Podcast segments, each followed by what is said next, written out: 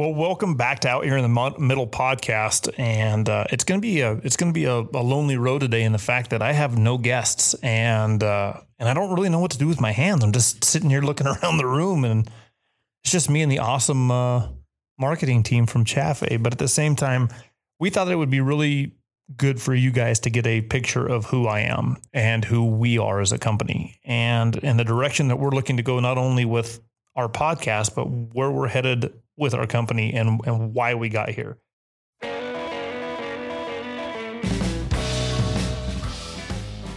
So I just wanted to take a couple quick seconds to uh, to reach out to one of our sponsors and say thanks. Walls Outdoor Goods has been a longtime spot, uh, supporter of mine, and, and, now they're one of our main sponsors here on the Out Here in the Middle podcast.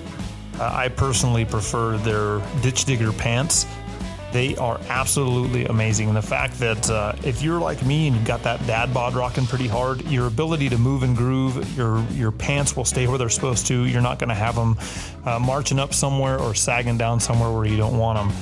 The nice thing about Walls is you can go to walls.com and they deliver door to door. And if you're out here in the middle, just like we are, you don't have to worry about that getting out here. So if you're going to update your wardrobe, go to walls.com, tell them Jay sent you. Another one of our awesome sponsors is Big Frig Coolers. You know, it seems like everybody has a cooler. I mean, if you if you think about your garage or in the trunk of your car or in the back of your pickup, we all have coolers. One thing about being a farmer and running around on the roads that we have, I can beat the living crap out of anything that you put in the back of my truck. And I've had a lot of coolers. I did not understand what it was like to have a well-made cooler until I got a Big Frig cooler. I got to meet Brock a while back. He's the owner of Big Frig. Him and his amazing team have gone through uh, trial after trial, making sure that they are putting together the best built cooler that you can buy. The cool thing about Big Frig is you're able to customize your cooler as well. So if you're looking for a personalized logo or if you're looking something for your company to be on top of that, so that way you're always repping the company, get with the guys at Big Frig. They can do any kind of crazy custom order. I've got my J Hill logo on mine and I absolutely love it. Went elk hunting with it horns rubbed all over it. It still looks absolutely amazing. Go to bigfrig.com. They've got all kinds of awesome things. This podcast is sponsored by Chafe World Class Alfalfa. Chafe is grown in the shadows of the Guadalupe Mountains, the highest peak in the state of Texas. Our unique climate offers cool nights, warm days, and allows us to grow some of the finest forage on the face of the planet. For more information about Chafe, please visit www.chafe.com. I can't tell you how many times I've had people reach out to me on social media asking, Hey, Jay, I want to become a farmer, or I just bought some acreage. I want to get into agriculture. Where do I start? And so, what I thought is, I would kind of give you a run through what my life has looked like over the past 36 years. How did we get to where we are today? And, and what's the picture look like as we're going forward? Uh, hopefully, we've got a couple guys that are going to be coming in here shortly and they're going to be able to ask some questions. But at the same time, my story is pretty interesting in the fact that I started in a tractor tire sandbox. And if you guys ever listen to me speak in front of people, I always tell this story that my love and passion for agriculture started uh, in a rear tire off of a John Deere 4020. Uh, 18442, I think, is what the size of that tractor tire was. And my dad filled it up with uh, play sand, and it was behind our barn and when I say our barn, I grew up in southern New Mexico, just south of Las Cruces on 10 acres. And my dad was working for a technical school company, and my mom was uh, stay at home, and then she worked some in town uh, as a secretary. And I just remember always wanting to be outside. And I remember I always wanted to be someplace close to machinery.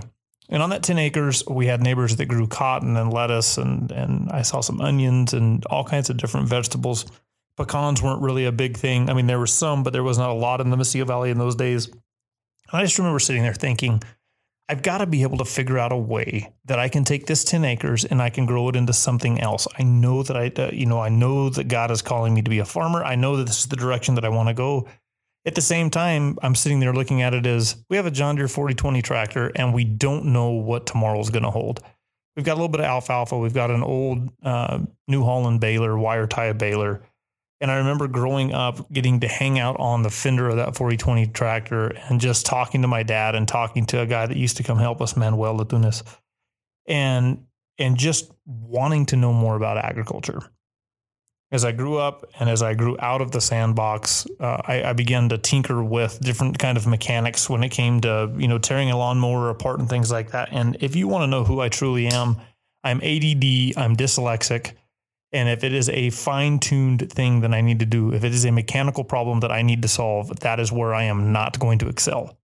I am the type of person that would love to tear an engine apart, but can't tell you where anything went or how it went together. And and so with that craziness, I remember like it was yesterday talking to my dad about what what's going to happen to this 10 acres. What can we do? And at, at 16, I said, Dad, I, I want to make a plan. I want to start farming this. I want to do something more with this property.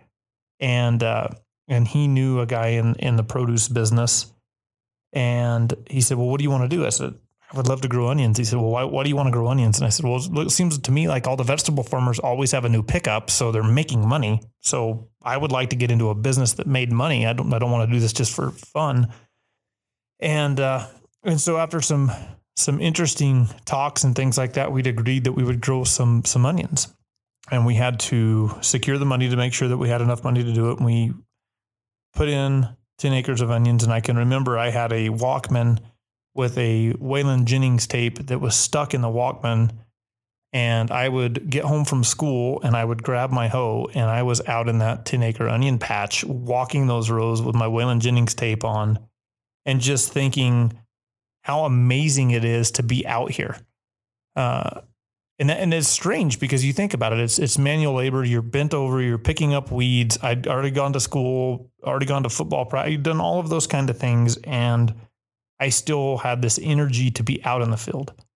And I loved it so much that I did not want to do. I didn't want to go to school. I didn't want to go back to school. I didn't want to have that that struggle of sitting in a classroom where I knew that my mind was like a ping pong ball in a concrete box where it's just bouncing around the entire time and I wanted to do something. So I would get home and I would get my hoe and my file, throw on my my favorite, well, the only tape that I could listen to at the time, and I'd hoe onions. And I remember after about three months of having to walk back through that field, I was getting to the point where I was like, this this is not as fun as I thought it was going to be. But at the same time, onions are an interesting crop. And the fact that we planted these in September, and as they start the growing process, you'll have a small flush of weeds that you can usually clean up with a with a herbicide. In those days, we used to actually spray a type of acid down on top of baby onions, and it would clean up all of the mustard. The onions really didn't move, and they still. When we plant in September, the crop doesn't move very fast, and so after it emerges and comes out of the ground, you don't see a whole lot of plant growth all the way through the winter. Until about the end of February, the crop is probably a max of six inches tall and so I just remember going through and picking up all those weeds and chopping weeds and irrigating and learning about fertilizer and, and trying to figure out how to make that onion crop progress. I just remember I, I got to a point in life where I was just feeling kind of down and I thought, man, maybe this is not the right direction that I wanted to go. Maybe I really didn't want to be a farmer. I'm 16 years old, but at the same time, and actually then I was 15 years old and I'm thinking, you know, what I had this huge plan, right? Like, why doesn't it, why, why isn't this crop already ready to go? And, and why am I not so successful already and just trying to push the boundaries of growing a single crop. And as I just remember as spring break came and all my friends and families were running off to go do something, I remember that I was there with my Waylon Jennings tape and I was I was hoeing weeds on the ditch and I thought this is why I was here. I was looking at these onions start to to get bigger and they were starting to bulb. The market conditions at the time were horrible didn't know what we were going to do as far as selling the crop, didn't know what we were going to do as far as harvesting the crop. Um, and it took a storm in Baja to come up and wreck the Arizona and California crop. And I remember hearing the news that the onion market was starting to go up on the rise and I just remembered thinking man this this might be a little bit more fun than I really thought and the crop is getting bigger and it's progressing and I'm sitting there to myself saying, if I can just get this crop all the way to the finish line, I know I'm going to be able to make some money. And that was the hook, line, and sinker. We got the crop all the way to the finish line. We got it to the shed, and uh, and we got the check back. And I thought, holy cow, there is something to this. Um, not only was it just satisfying to know that nine months, almost ten months of hard work came to fruition, but at the same time, the the time that I got to spend in that field and the time that I got to understand how that crop grew were so instrumental. We leased the neighbor's farm the next year, and uh, and actually had some cash. At that time, my brother Ross uh, was working at a packing shed an hour and 15 minutes from our house, and he was uh, retiring. He was going to go work on a drilling crew and uh, and he said, "Hey, why don't you come to work with me one day if you like it? I bet you can get my job." And so I went up there and started working for this this family that was uh, a produce brokerage, and my job was to assist the forklift driver um, by stacking different bags on top of pallets, and then at the same time I would go back and uh, do the bill of lading and organize when the truck would come in and get loaded and and sent out. And my job started at four o'clock in the afternoon and it ended somewhere between 2.30 and 4 o'clock in the morning. And then i would drive an hour and 15 minutes home uh, catch up on some sleep. And uh, and then i got hired by the, this family's mom that actually had a farm and she taught me how to cut hay. And so then i used to go home and i would sleep for three or four hours and then i would drive all the way back up and i would get on a old New Holland discbine and uh, cut alfalfa or a haybine, excuse me, and cut alfalfa for four to five hours until it was four o'clock. Then I would check in for my night job and I would load trucks. And there was so many experiences of actually working in the field, loading. In those days, we were using a lot of gunny sacks, and so we'd have 90 pounds of onions in a gunny sack. And when you're harvesting onions, you want to make sure that you cut the root off and you want to cut the top off, and then you put it in the bag, and it would sit in this gunny sack and it would cure. And it was just a coffee bag, is what it is, a, gigantic burlap bag. And we'd put them in rows and then we'd just let them cure in the sun and the wind.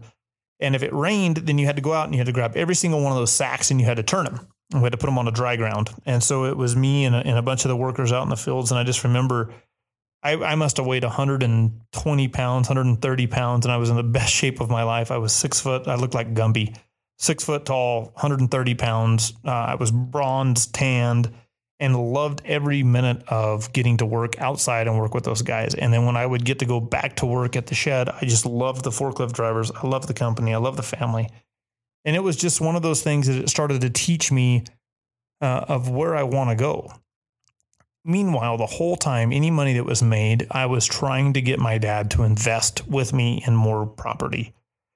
We uh, we were working a, a somewhat partnership over a handshake agreement with a with a family, and we were uh, that was selling our onions, and so we continued to grow different things and onions and lettuce, and we did some cabbage, and we've we, have we have tried all of these different things along the line. Uh, meanwhile, Dad and I were were purchasing bits of farmland around around southern New Mexico and just trying to put some things together. And uh, about the age of 19, I had graduated high school. I was going to college, and uh, I'm a horrible student. So if, if you think about my ADD, if you think about my dyslexia, now go ahead and put me into a college classroom where I'm surrounded by good looking women, uh, a professor that talks way more monotone than I do, and the fact that I have to retain something that he or she is saying while still trying to plan where we were going to go dance that night. And so it's just not a good combina- combination for people like me. And so as, as I'm as I'm looking back in, into those days, I now understand why my grades sucked so bad. Uh, I hated going to class. I just didn't want to do. I didn't want to do homework. I'd rather hang out with people and really be more than hang out with people. I just wanted to be on the farm. I wanted to be in the office. I wanted to understand how that worked, and I was starting to get a real taste of money.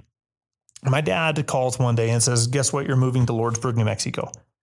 And I'm like, "What? What are you talking about?" He's like, "Me and some guys have have gone in on a farm uh, in Lordsburg, New Mexico. I'm 20 years old, and uh, I think I've got like I've been in college for two years, and I think I've probably got ten transferable hours, and uh, on academic probation. And uh, and so Dad goes, he goes, yeah, we're moving you down the road. You're going two and a half hours out into the middle of nowhere. So I'm now 20 in Lordsburg, New Mexico, and uh, my dad and these guys had had partnered and bought 3,200 acres of farmland that hadn't been farmed in like 25 years, and uh, somebody had the the person that had purchased it before us had put some center pivots irrigation uh, sprinklers. And if you ever are flying over the Midwest and you look down, especially the Panhandle of Texas, and you look down from the plane and you see all those little circles, people are always asking, "Well, why in the world are there circles everywhere?" Well, that's the style of irrigation.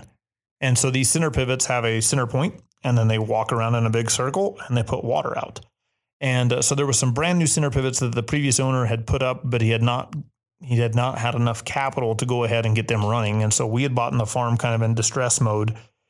And so myself and four guys moved out there, and my job was to run the farm and get the irrigation systems up and running.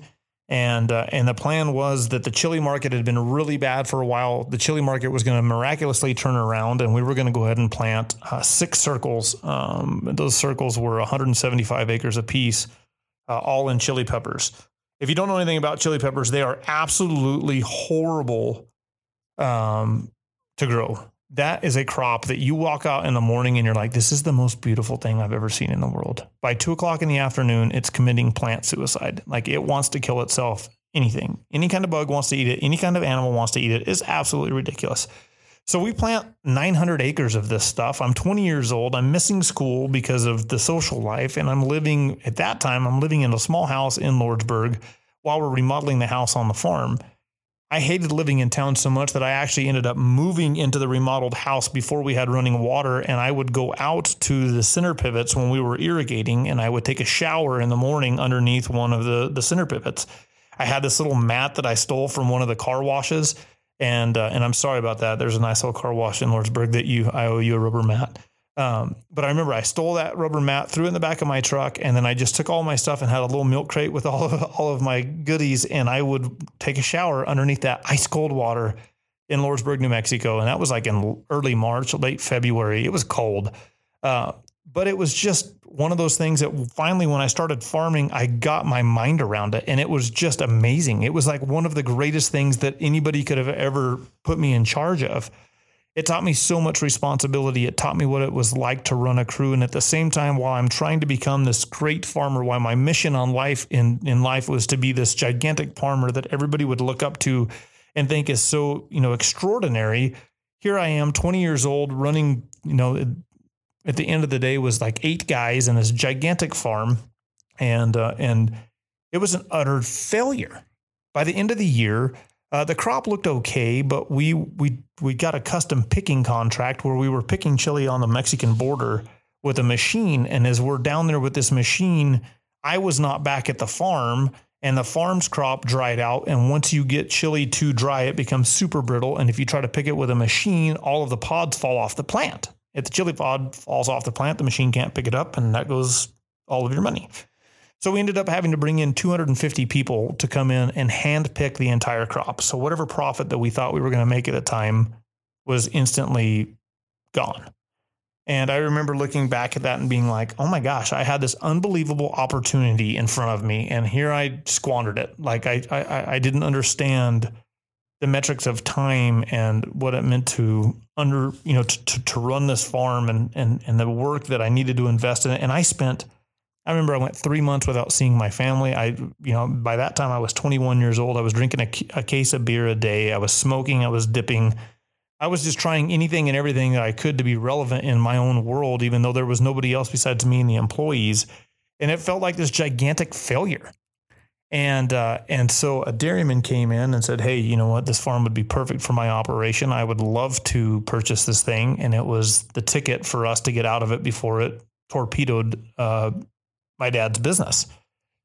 And uh, and we walked away from Lordsburg, New Mexico, and and they walked away with enough money to be relevant, but at the same time, uh, it was probably one of the biggest opportunities in my life that I think I finally, you know, now able to just say, I screwed the pooch. Like I, I let that opportunity go. I moved back to Las Cruces, went back to work for the produce company. And at the time, I went back to load trucks again. I'm now 21 years old. And uh, and so I'm helping the forklift driver again. I'm staying in the office at night and I'm building trucks out, and then I'm going to college. And as all of this is coming together, I just am thinking to myself, you know, why in the world did you let yourself get to a point where you had so many opportunities and you had the world as your oyster and you were about to just do so many amazing things. How in the world did you get back here? I was living in my parents' barn. I'm I'm running now about 300 acres instead of 3200 plus the 300. So instead of 3500 acres, I'm back to 300 acres. I have zero money to my name. I've got a brand new truck payment. Uh, I've got a horrible tobacco addiction, and uh, and I'm going to school, a place that I did not want to go. And I'm sitting there thinking back on all of this stuff and I'm loading trucks one afternoon. And I remember just thinking, Jay, you've got to pull your head out of your ass and you've got to figure out what direction you're going to go because if you don't do it pretty soon, life is going to pass you by. And and I'm having flashbacks of me sitting in a tractor sandbox, tractor tire sandbox, and just thinking to myself, man, this is this is not the spot that that that six, seven, eight, ten year old was thinking that you were going to be. I remember the day pretty well one of the guys that worked in the office that did the coordinating for all of the trucks that came into the off uh, that came into the produce shed to uh, load had to go to a funeral, and um, and so the owner of the company walked out and he said, "Hey, I need you to be in tomorrow morning early." He said, "So don't load trucks all night tonight." He's like, "Just print out the bill of ladings. Those guys can have them signed, and I want you to be in here in the morning at six, and you're just going to answer the phone." And uh, and I said, "Okay, that, sounds good." And I got there that morning and I got there about 545 and sat down. And, and I remember watching those guys, like I'd walk in the office and they, it was a tiny, tiny office. And they, the, the salesman and the coordinator sat behind a cubicle and they had these really funky looking headsets, you know, like we see truck drivers wear or whatever, like the, they weren't wireless, but all of their phone calls were off of these headsets. And I thought those are pretty funny, you know, I just remember they said, come in, sit down at this desk. This is what you say when you answer the phone. I said, okay, I can do that. So the first, the first guy that calls, it's, uh, it's 601. The phone rings and I pick up the phone. Such and such produce. This is Jay. How can I help you? And it sounded like the guy came through the phone and grabbed me by the throat and was throwing me around in the office. He's like, I don't give a who you are. I need to talk to the boss, blah, blah, blah, blah, blah. And I said, Well, he's on another call. He said, You better hang up that phone in his ear right now because if I don't talk to him right now, I'm going to come down there and I'm going to whoop your ass. And I thought, What in the world did I just sign up for? This is the first phone call that I'm going to get to take. And this guy is just making my ear hole bleed. Like, what in the world is happening? So I put it on hold. I tell my boss who it is. He looks at me and smiles, picks up the phone, has a very cordial conversation. No elevated voice, no nothing. Sells the guy three or four loads of onions and then hands me a sheet of paper back across the desk. And I remember I was sitting there and I'm like, I'm like, is this the pink slip? Like, what, what is he going to fire me for? I, I, don't know what the guy was even saying. And it, and it was three loads and they had to go to New York. And he says, I want you to find trucks for those. And I said, well, I'd, I'd, I'd don't understand how to find trucks. And he says, There is a Palm Pilot, and pick up that Palm Pilot and go through the truck contacts list and start calling. Just start at A and start calling your way down until you find a truck. I'm willing to pay $2.15 a bag to get that truck to New York. And I, I thought, okay, so I've got two, actually, it was $2.50. And so I remember, okay, so I don't want to spend anything more than that, but I don't really know. The nice thing is, is I've been working on the dock and I remember how many onions we can put on what style of truck. So if it was a bull hauler in those days, because food safety was not the huge concern, I knew that we could put a thousand bags. If it was a flatbed, we could put 990 to 1020.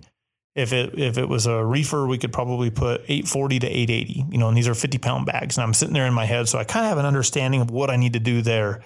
And I start calling these guys, you know, no truck, no truck, no truck, no truck, no truck. And then finally, one guy says, "Hey, I've got a I've got a, a flatbed there that, that's willing to go to New York." And he says, uh, "How much are you paying?" And I said, two dollars." And he goes, two. Uh, he's like, ah, two bucks. Uh, and I don't know why I said two dollars. I don't know. Instantly, my mind wasn't saying let's let's start low and see if we can broker. I was just hoping to get a truck to go underneath this. And he says, ah, he says it's not going to work for me at that. He's like, but would you do it for two two twenty five? And I'm like, yeah, no problem. He's like, cool, truck will be there at four. Send me over the paperwork. I fax him over the paperwork. He confirmed. I slid the piece of paper back across to the boss, and the boss looked at me and said, I told you 250. And I said, I said, I know, but I got it cheaper. Is that okay? And in the produce business, you can do that. You can, in any business really, but if you can find your slice of heaven in the middle of that, that's where you make your money. And it was a light bulb instantly. The boss says, anything that you're going to do like that. And he says, I'll split whatever you make. And I'm like, you got it, man.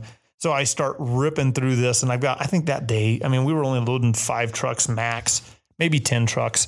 A day, and uh, and so I had to find four trucks that day. I found all four, and I made I made like 240 bucks a load doing that, and that was more. I was getting paid in those days. I was getting paid four dollars and fifteen cents an hour, and uh, and I just remember going, "Oh, that's money."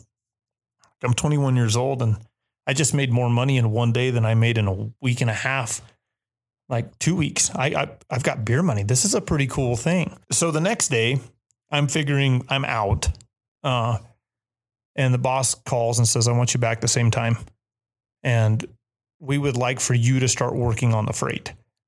And that way it allows the other guy in the office to start working on local logistics because we were loading at multiple plants. And and it's really hard because he would bring a truck to our plant to load a certain type of onion, but then we would have to move that truck to another facility. He would load, and then he'd go to another facility and he would load, and then you had to ship him down the road and he might have one stop or he might have five stops. And so it was this logistics of getting those onions to who they needed to be at or where they needed to be at was grueling. So we started the transition and I started booking trucks. And I just remember uh, that year flew by. Like, I mean, it was a rocket ship. I remember we finished the season and it was, it was the first week of September. And um, that truck payment that I had, I didn't have anymore because I made enough money in that summer that I paid off. And that was the first brand new pickup I'd ever bought the year before. And I just remember, I'm going to have to give this back to the bank.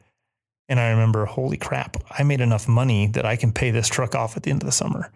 And I and I paid it off. And it was this unbelievable experience and power in knowing that I was able to accomplish something, even though that I couldn't sit in a classroom and I couldn't f- keep my focus on the whiteboard when somebody was talking about it. But at the same time, I wanted to be a farmer and I wanted to do anything in my power to be a farmer.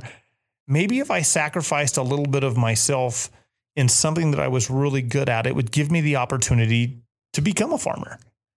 And time continued to progress, and I kept going to college for some unknown reason, and uh, and the farm began to grow, and the farm began to grow even more and more and more and more. And pretty soon, you know, we were farming about 850 acres, and it's anything from pecan trees at that time to corn and lettuce, um, onions, alfalfa, uh, wheat. Uh, we're we're doing all kinds of stuff, and so it's it's now I'm getting to this fight in my life where I have to I have to get done with work and I have to go home and I have to farm and I have to help my dad oversee the farm. At the, at that time, he was still working, and uh, actually at that time he'd bought a ranch and was more invested in the cows than than he was in the farm. And I just remember thinking to myself, um, I'm going to have to make a decision down the road here if uh, if I am going to be a farmer or if I'm going to be a rancher or if I'm going to be a produce salesman. And that was the summer that I made a crap ton of money selling. Um, I was brokering trucks, I was selling onions, and I looked at my bank account and I'm like, this is absolutely unbelievable. I, I am I am on a rocket ship of success. There is no way you're going to pull me off of this sales desk. I am going to continue to do what I'm doing today and, and I'm going to feel good about it. But at the same time, I had that little itch in the back of my skull that was saying, Jay, this is not what you were supposed to be doing. This is not who you are. You need to be on the farm. And so I started seeing that when one of the farmers would come by the office to talk about what was going on with the onion market, I found myself wanting to get in the truck with him. And I started letting that job go a little bit. I'm like, I'm just going to run out for 10 minutes. I'm just going to go look at his onions and just see what's going on. And, uh, and that was kind of like the first nail in the coffin for me inside the sales desk. And I, uh, I ran into the love of my life at a ping pong tournament, also known as a bar. And, uh, and we got married. And when Katie and I got married, I was working, we were farming quite a bit of ground in, in those days. You know, we were farming close to a thousand acres. And, uh, and then I was still working at the produce shed and I was making a very good income. Katie had a boatload of student loans and uh, she was just going back to, she was just going to work uh, in the dental world. And I just remember having a conversation with my brother-in-law and sister one night and, uh, and they said, you look miserable. How's y'all's marriage? And, uh, and I said, our marriage is okay. I said, but my work life is not okay. And I said, I feel like I'm being called to do something else. And, um, but at the same time, I don't know where our next check would come from. And that discussion, sitting there with my brother in law and sister, led me to the point that uh, I finished out my summer there. uh, with the potential to make two hundred and some odd thousand dollars a year if I if I did work hard enough and if I continued to grow the brokerage. Uh, to me, sitting down with dinner in the middle of the winter and saying, "I don't think I'm going to be coming back next year. Um, I'm going to pursue my dream as a farmer," and uh, and I remember reactions um, because it was not an ill wish that that they gave me, but at the same time, it was we know that you can't do that. That's not going to be a future for you. Uh, and I, it jogs my memory back to high school, not before high school, it's middle school, and I was walking from the bus stop home, and and there was a gal that lived down the street, and uh, and I said I just can't wait to get back to the farm. I was just you know Gumby kid walking down the ditch bank, so excited to go back and you know start the tractor just because I knew how to start the tractor. And and she told me she says, "Well, you can't be a farmer. You don't have any animals and you don't have any property. Really, you, you're not going to be a farmer. So you need to get that out of your head." And uh, and I remember having that same feeling after we had the discussion that I was not going back to work um, to sell produce anymore. And um, there's two ways that a person can go back in life and and and try to change the past. And one of those is positive to take the ideas, the struggle, the lessons that we've had in life and to build off of those failures. And if you build, if you continue to think about, okay, not not to not to dwell on, but just to think and ponder back. Okay, I did this then, and the outcome was this, and I knew that wasn't the outcome that I wanted. So the next thing I need to do is I need to take the experience that I had, and I need to transition that into something that is going to move me positively in the right direction. Or you can put your head straight up your butt and you can sit there and say, you know what? I'm going to do something to show those people that I'm better than they are, that I can do it. And I can make sure that when they see me at the coffee shop or if I drive by in my new truck, that they're going to be impressed at what I was able to do and they're going to be sorry that I'm not a part of who they are. And that was the mindset that I took the first year. I remember it clear as day. I'm going to show these people that I'm Jay and I'm going to do something that's absolutely unbelievable. And I tell you what, I have never failed so miserably in my entire life. We hit good markets, we made good money, and I lived like I was absolutely a vagabond living on the side of the road that was wearing burlap cloth and pouring ash on his head.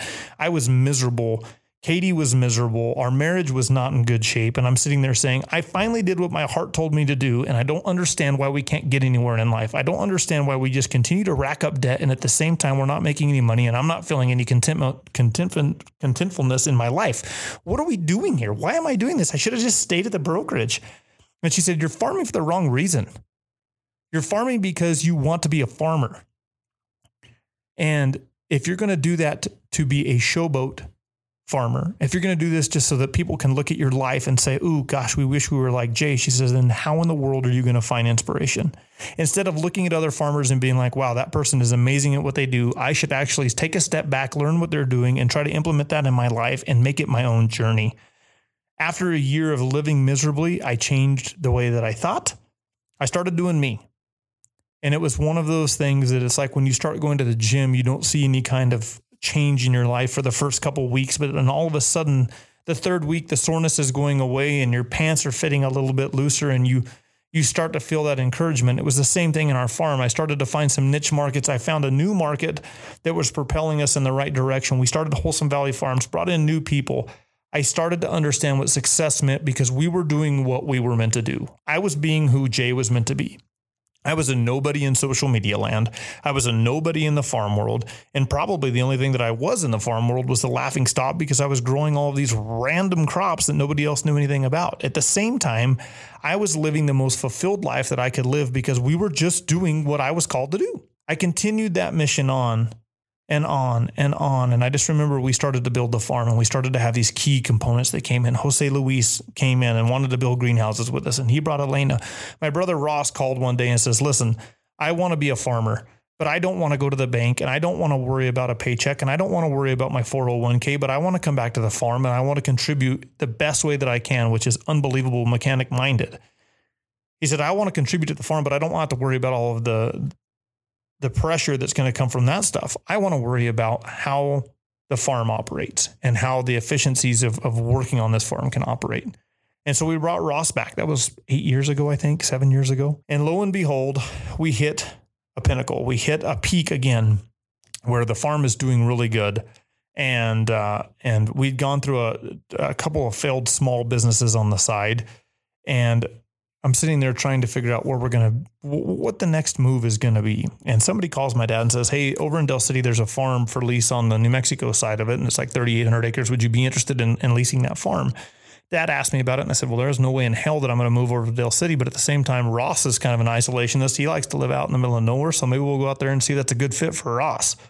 So Ross, Dad, and I jump into a suburban and come out to Dell City. And we get out here and uh, look at the farm. It hadn't been farmed in a long time, and and and when it was farmed, it was farmed in a way that that uh, was not real conducive to a loss of topsoil. Uh, the, the, whole farm had blown really bad, and there was tumbleweeds, and there was huge piles of sand, and all the irrigation systems were in, in rough shape.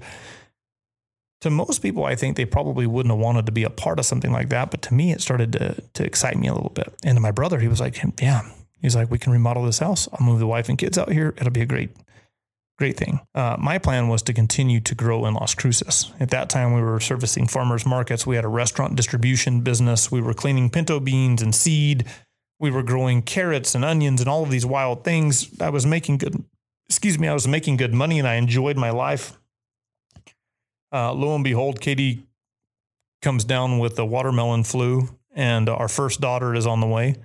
And um, I remember it like it was yesterday. It was three weeks from the day that that Harvest entered this world, my daughter, and uh, we were in Dell City talking, and the guy that was in charge of setting up leases um, says, "Hey, have you met this guy named Danny?"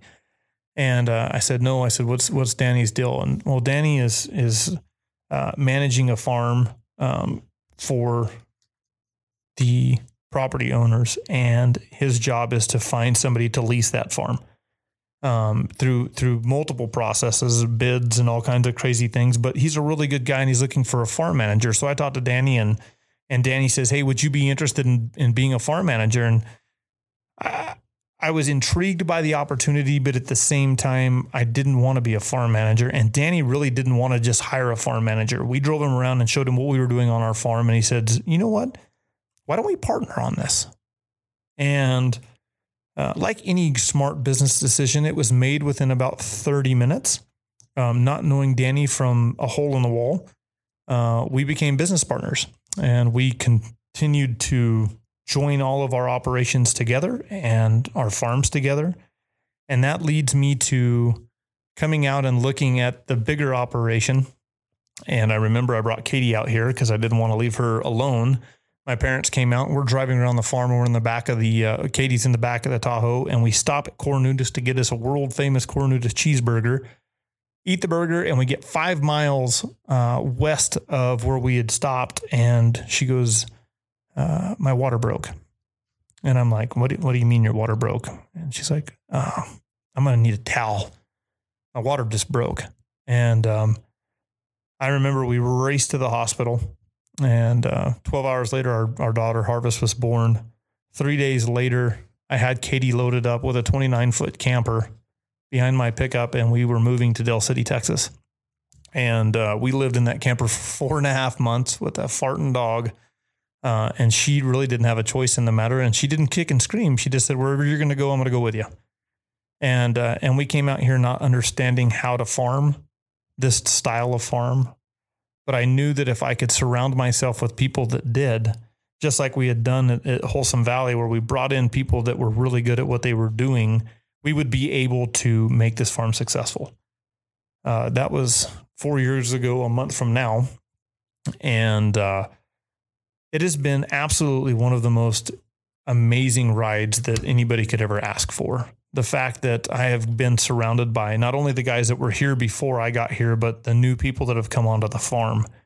And we have continued to look at what is success in our eyes. And I'm understanding success now more than ever. Success is not measured in the way that you look at your bank account on your phone. Success is not in the way that you look at what kind of vehicle you drive, even though that is one thing that I always have a hard time saying no to is buying a new pickup. But success to me is being able to wake up in the morning and know that you're at the right spot, in the right spot in the world.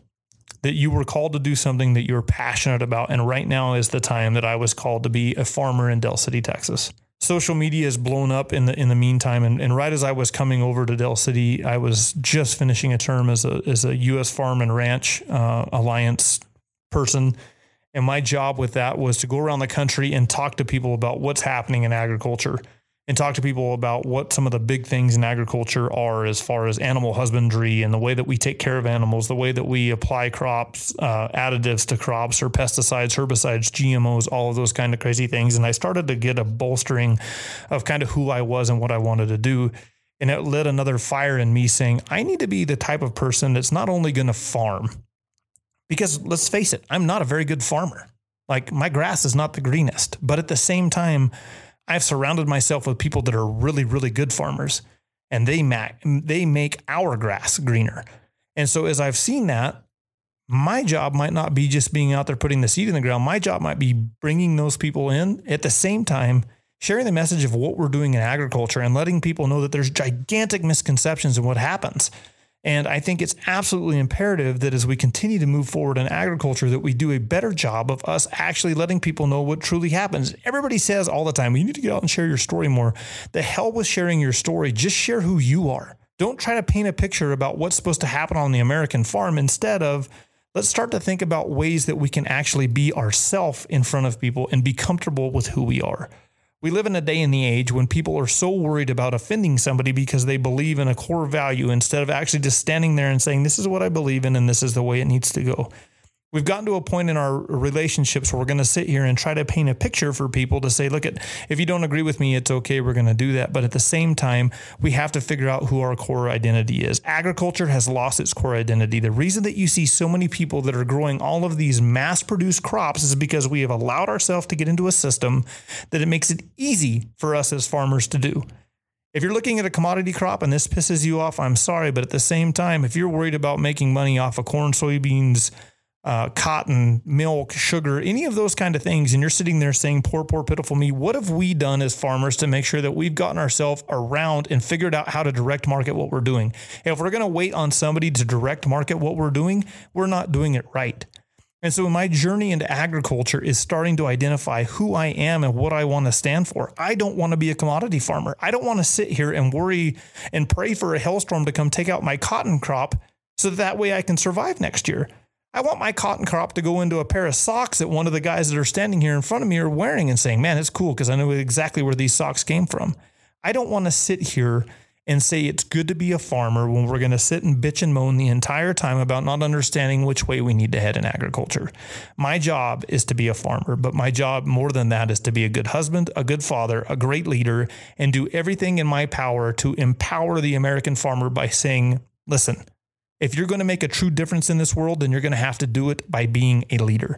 You're going to have to worry about those days when you're 21 years old and you failed on the biggest opportunity in your life. You are going to have to be able to pick up your bootstraps and understand if I've already gone bankrupt or if I'm going bankrupt, it's not the end of the world. The fact is, my dad almost filed bankruptcy and was at the point of bankruptcy at 43. And I guarantee you, when he dies, he's not going to be anywhere close to that. So, for us in agriculture to sit here and look at that and say, Jay, your life story has been really unique and, you know, it's been very privileged in the fact that you were able to get around all of these things. That's not the ending point. The ending point is this. If we don't step outside the box, if we don't do a better job about farming, about marketing, and about sharing who we are personally, then we're not going to get anywhere. And I know that sounds like a crazy off the wall rant, but at the same time, Look at what's happened during COVID. And as things in the supply chain have completely come to a standstill and have completely broken, it's because of us. It is because we have not taken control of our own destiny and we've let somebody else do that. The same day that I left brokering onions is the same day I made it a point to myself that I was not going to let somebody else dictate exactly how I was going to get paid. To some extent, that does happen. I'm not perfect and I can't market everything but my goal and drive is this that if we're going to produce something in America, that we are going to grow it and we're going to produce it and we're going to know where it's going to go and we have control of it. It's not too much to ask. It's just going to take a little bit more elbow grease from all of us. My story in agriculture is always going to be a constant evolution. The people that I get to work around are a constant evolution. And my theories on life and my theories on why I'm here and what I'm doing are going to continually change. But at the same time, I know what my core is here. I'm not here just to grow food and fiber and animal feed. My job is to share my story. My job is to share your story, and my job is to show the world what we in agriculture are able to do. That might involve politics, it might involve religion, it might not agree, it might involve not agreeing with what you think or you not agreeing with what I think, but at the same time, if we can find something out here in the middle, I guarantee you that we have a bright spot in the future of American agriculture. And with that, the story will continue on. But for today, I bid you adieu. Thanks for listening to Out Here in the Middle podcast. If you guys want to learn more about me, if you want to know more about this unbelievable team at Chaffee, uh, Wholesome Valley Farms, Hill Farms, you can go to Instagram and look up HillJ45, or you can go and look up Chaffee on Facebook or chaffee.com and actually Instagram, Tom Bien. Uh, but go check us out. Leave us a comment. If there's something that I said that riles you up and you don't understand it, reach out, talk to me. At the same time, if there's something that you think needs to be said about American agriculture or somebody that we need to listen to, listen to, get them out here. We're willing to bring it out. We're willing to have that tough conversation. And with that, I'll tell you, God bless. Have a great day. Talk to you soon.